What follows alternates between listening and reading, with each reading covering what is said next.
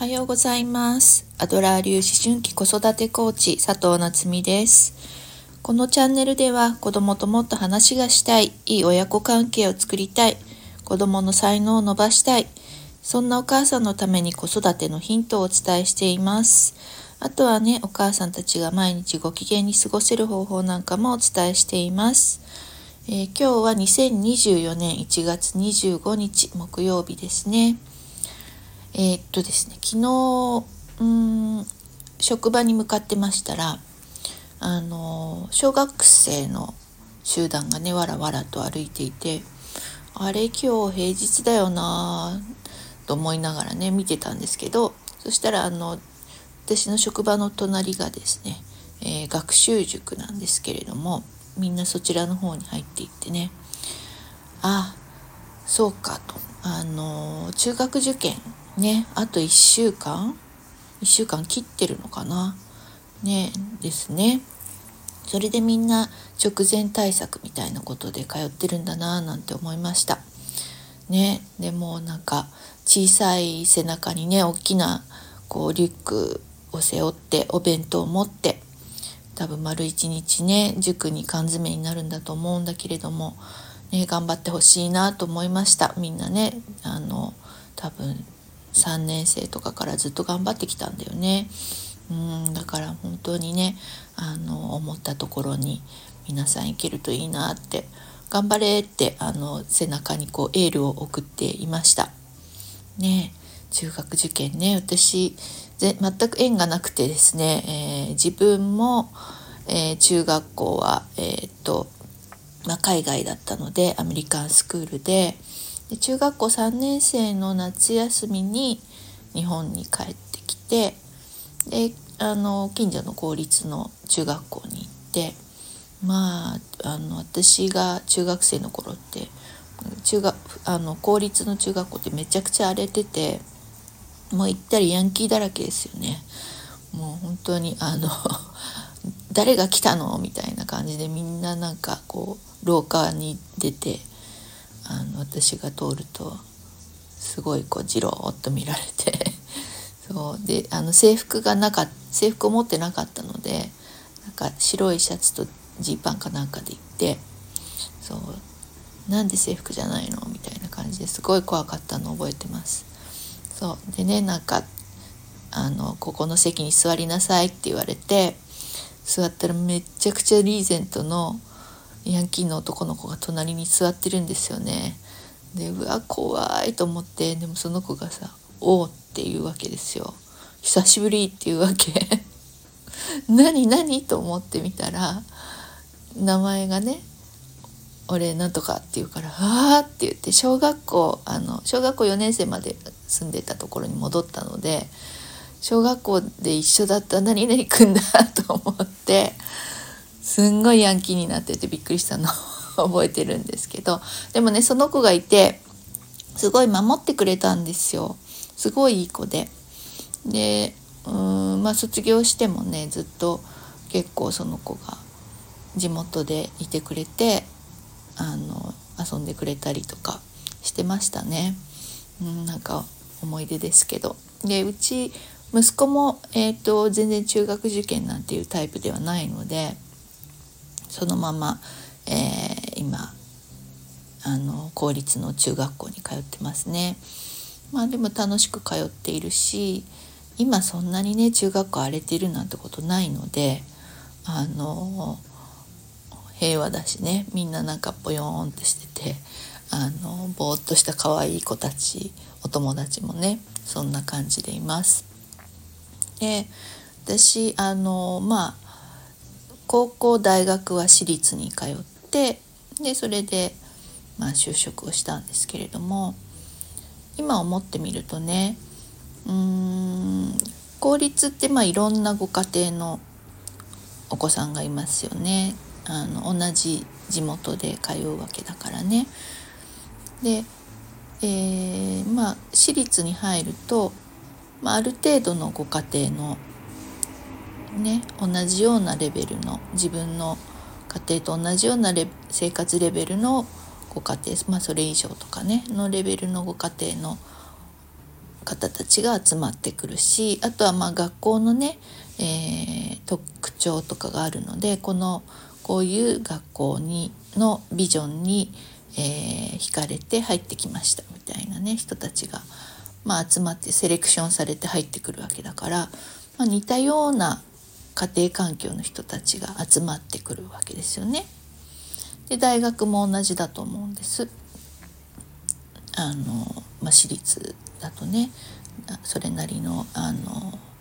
多分学費もかかるしっていうところで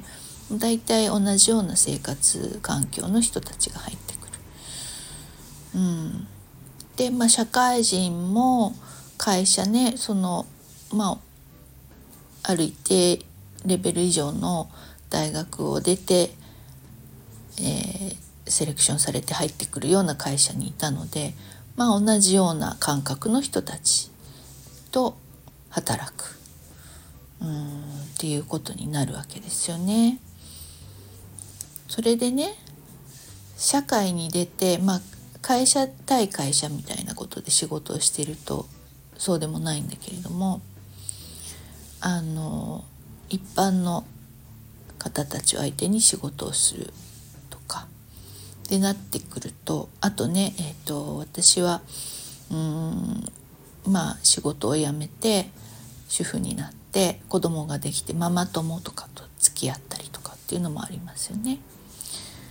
そう。でその後またパートで働いたりとか。ってなってくると今までの自分の、えー、生活していた環境では出会わないような方たちと出会うわけですよね。